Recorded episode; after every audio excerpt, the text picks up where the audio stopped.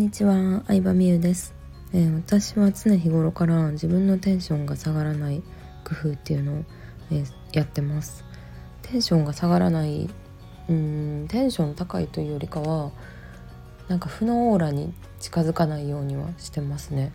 人だったりとか場所、うん、物とかもそうなんですけど、マイナスな言葉をあの発する発したりとか渦巻いてるような場所には 近づかないようにしています。うん、でまあどうしてもさ人間ってこう影響されやすいんですよ。私がそれを一番思ったのが、うん、学生時代かな。学生時代私は結構ね高校もあの進学校というか、うん、みんな国公立大学目指しましょうみたいなところに通ってたんですけどもういいか悪いか置いといてその何ですかね勉強するのが当たり前の環境って感じだったんで就職する人とかもいなくて、うん、私立行く人も、まあ、あんまりいなくて、まあ、いたかな、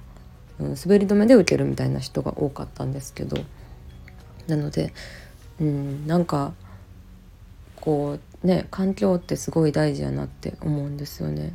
うん、でも逆にこう同じポテンシャルがある人でも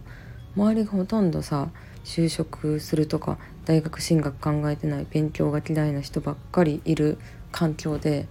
頑張るってまあ結構無理というかね川の流れをさ反対側歩いてるようなもんじゃないって思うので、うん、でやっぱりこう明るくポジティブに生きていきたいので前向きな人の、まあ、音声だったりとかうん動画とか結構頑張ってる人のコンテンツとかをね普段から見るようにしてます。うん、だからもう私ニュースもう見てないんですよ。ずっと。ニュースとか見てなくてニュースって大体暗いじゃないですか。殺人事件とか。まあそれこそねコロナのニュースとかもいつまですんねんって思ってましたけど。なのでニュースキャスターの人とかは結構害悪受けてると思います。それをね毎日毎日発信してるわけやからまあお仕事なわけなんですけど。なので自分が選べるものはできるだけ前向きなもの。で人も本当にそうですね。うん。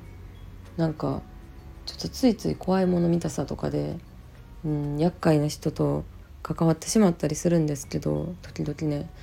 でもそれも本当によろしくないなと思ってあのできるだけこの人純粋にいいな頑張ってるなとかこの人みたいになりたいなとか尊敬するなって思う人だけと、えー関わるように、うん、積極的に